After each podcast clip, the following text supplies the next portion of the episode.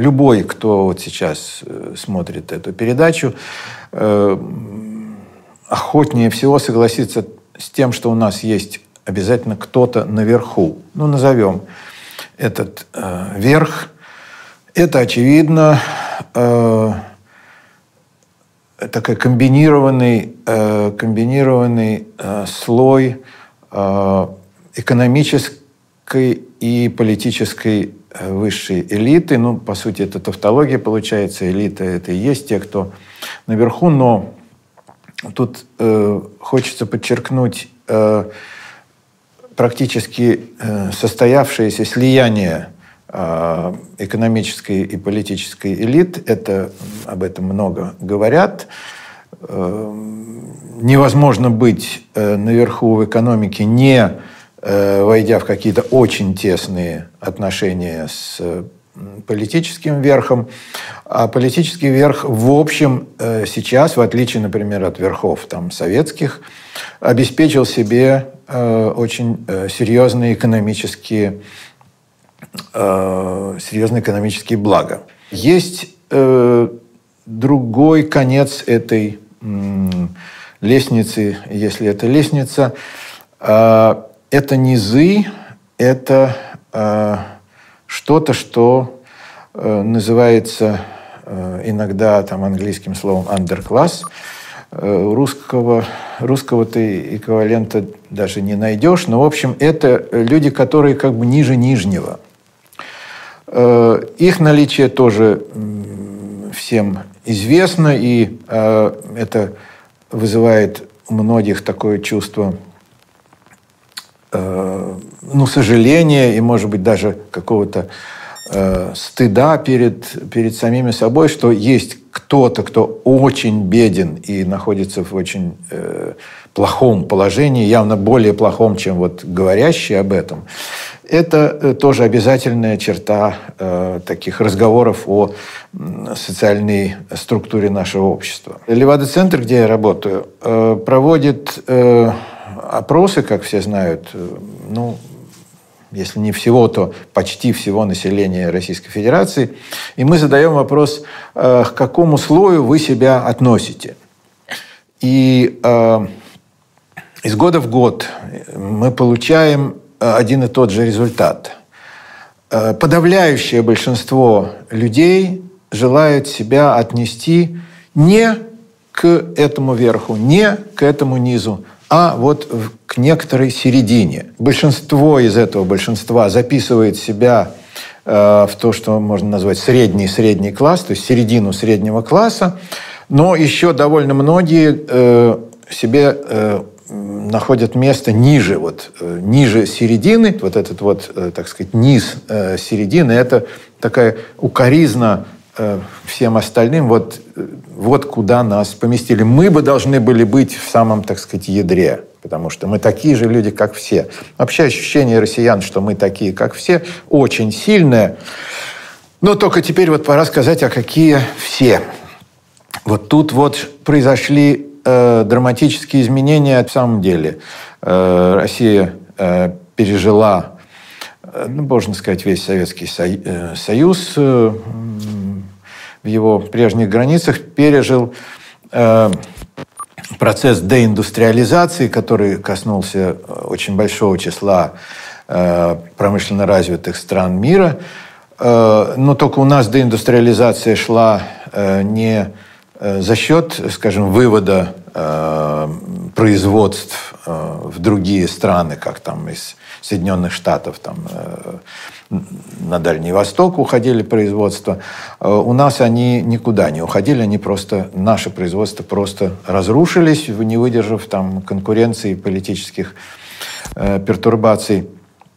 И э, деиндустриализация нашего общества произошла. Это сильнейшая травма, надо сказать, для россиян. Почему? Потому что произошло, произошла утрата статуса трудящегося. Ну, люди моего возраста и младше помнят, что это было главное обращение власти к народу – трудящиеся. Это было слово, в которое было встроено определенное уважение – Э, потому что не трудящимся быть нехорошо, а вот трудящимся быть хорошо. Э, слово «трудящийся» происходит от слова «труд». Слово «труд» в нашем языке тоже имеет встроенное позитивное значение.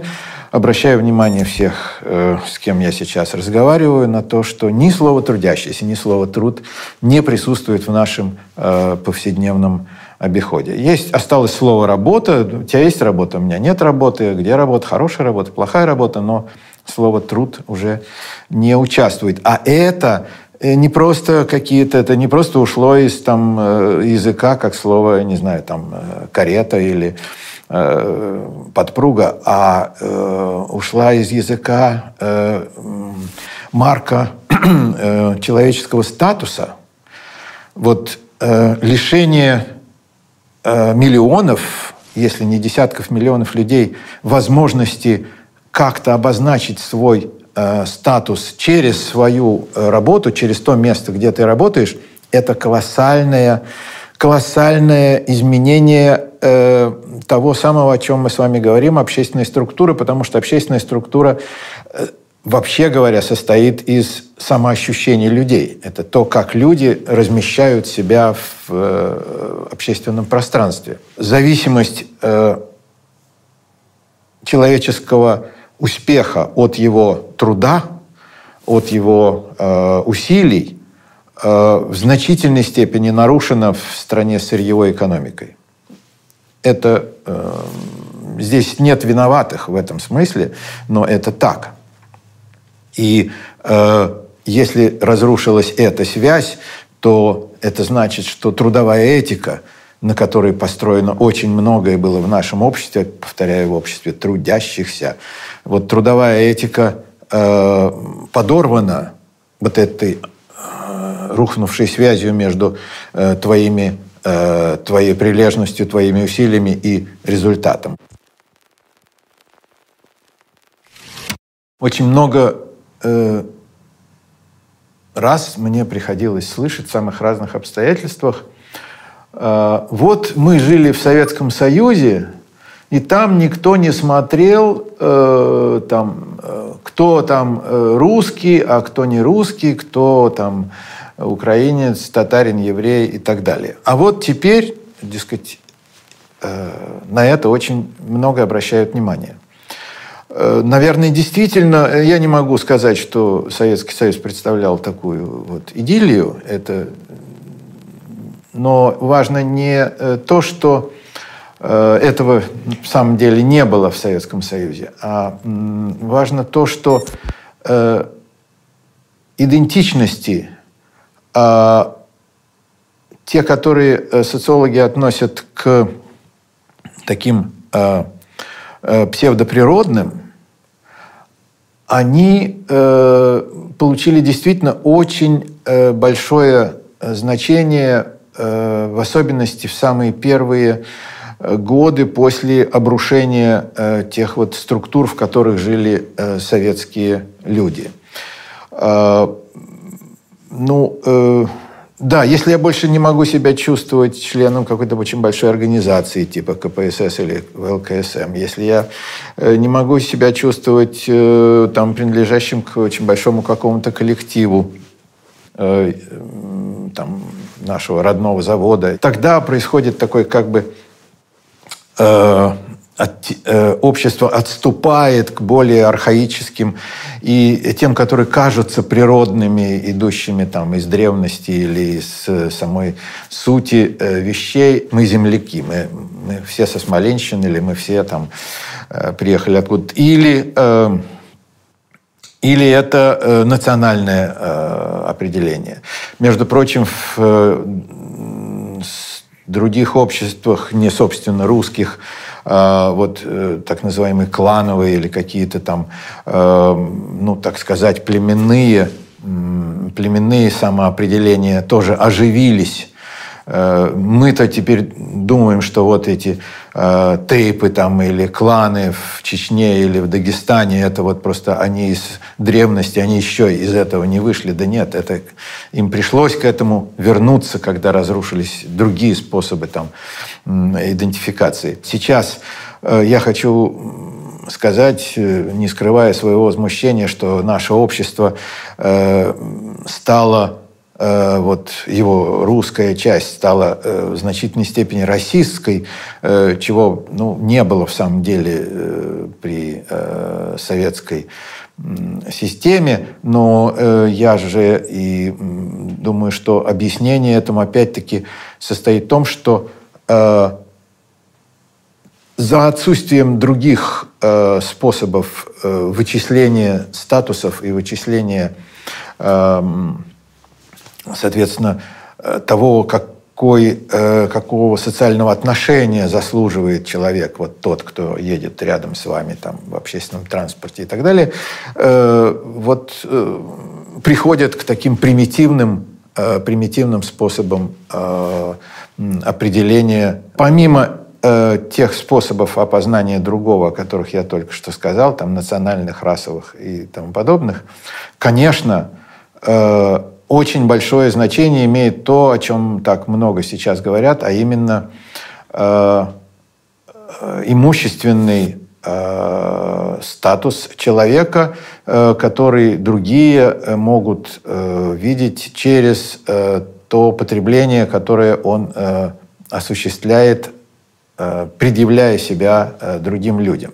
Ну, это социология называет там, показным потреблением. Это происходит в том числе потому, что других признаков предъявить, других способов предъявить какой-то свой статус другим и претендовать на какой-то статус, в общем, их не так много. И вот вещи, Э, ну, в том числе такие вещи, как одежда или автомобиль, они вот э, очень...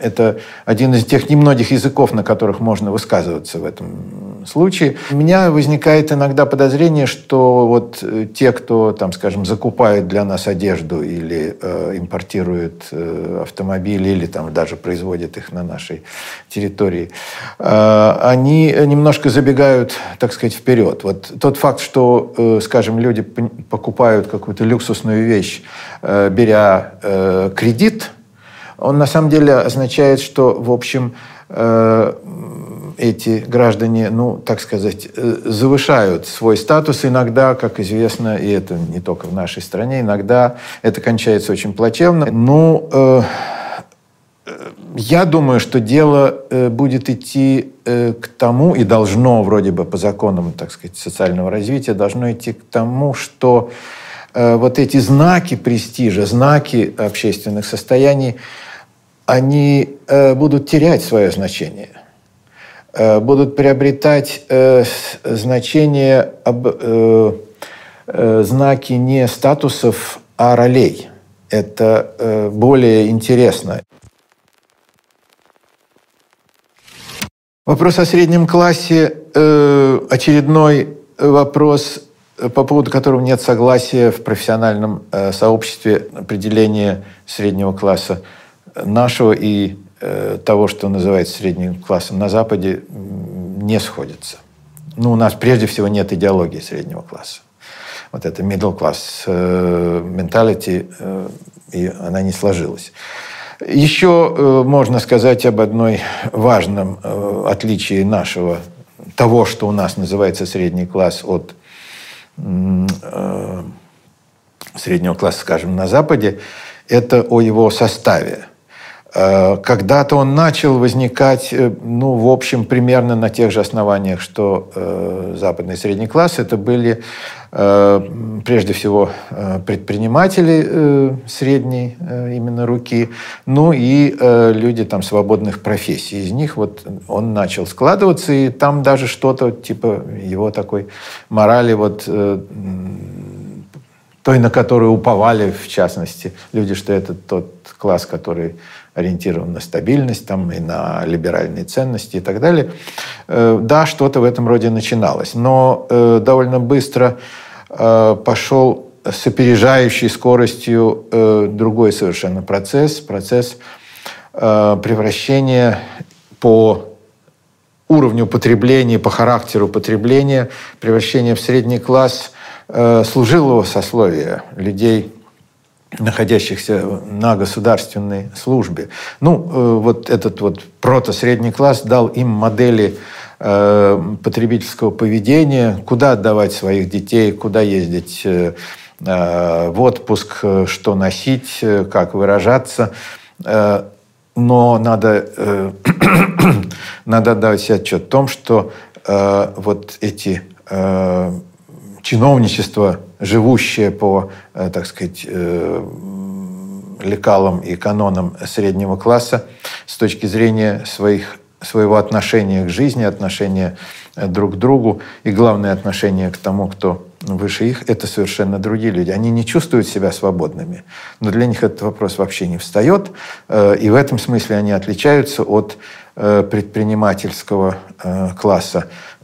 И второе отличие э, внешнее состоит в том, что предпринимательский класс в нашей стране не растет, стагнирует на протяжении более десятилетия. Это э, возвращает нас к вопросу о том, как устроена наша вот эта вот э, социальная иерархия. Э, у нас э, растет э, нижний слой за счет э, там, временного, быть может, э, э, ухудшения, так сказать, э, материального положения всей, страны в целом, но у нас растет, и э, наряду с этим у нас растет вот этот верхний слой, который представлен в значительной степени именно э, теми, кто находится на государственной службе.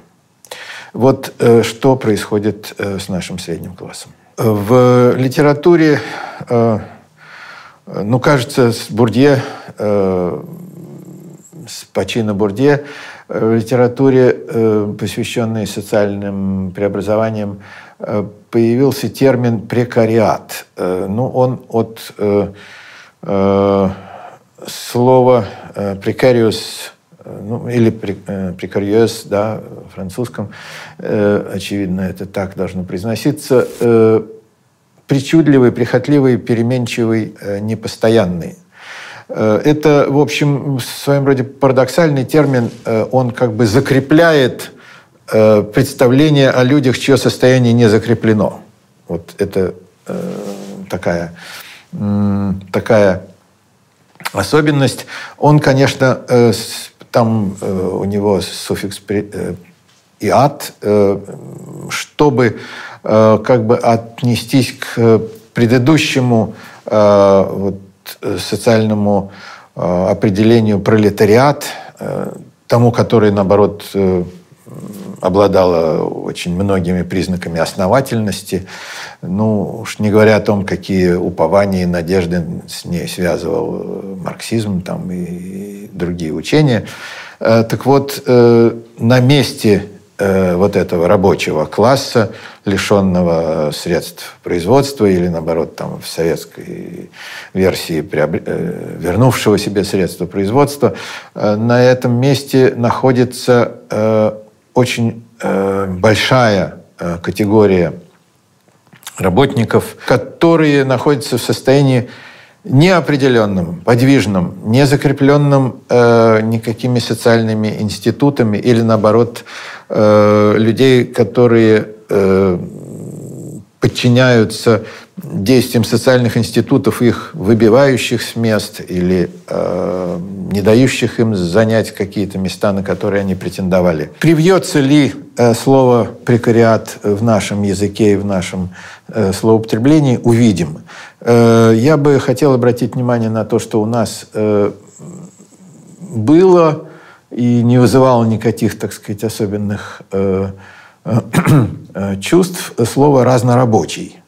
Вот если вдуматься в то значение, которое, вообще-то говоря, в этом слове скрыто, то мы можем, эм, можем сказать, что у нас давно существует вот этот слой, и просто сейчас огромное количество людей, э, ну, в их понятиях рухнули э, в эту категорию разнорабочих. Может быть, э, стоит подумать о том, э, как должна развиваться наша экономика, э, должно ли в ней сохраняться такое количество рабочих мест для разнорабочих, или в ней должно увеличиваться э, количество мест для людей с разной квалификацией, разной компетенцией, но э, которые могут говорить о своем положении Э, не стесняясь. Э, потому что себя э, причислять к разнорабочим, это сейчас значит говорить о том, что статус мой невысок. А вот если у меня есть такая отличная от всех компетенция и специальность, и я могу делать вот это, а другие этого делать не могут, вот это ну, одно из направлений, которые Э, мне кажутся очень важными, многообещающими. Почему? Потому что э, разнообразие э, квалификаций, компетенций, специальностей в обществе будет вести большей социальной дифференциации. Я э, знаю, что у нас под словом социальная дифференциация понимают э, то, что общество разделилось на бедных и богатых. Я говорю о совершенно другом. Я говорю вот о той э, дифференциации ролей, дифференциации положений, где э, у множества людей есть равные основания для уважения друг к другу. И при этом э, приходится уважать людей разных, которых мы не сводим ни в какие единые э, категории. Такое общество гораздо более э, надежно, э, в нем гораздо Э, лучше жить людям. Вот это то, чего бы хотелось и себе, и, главное, тем, кто будет жить после нас.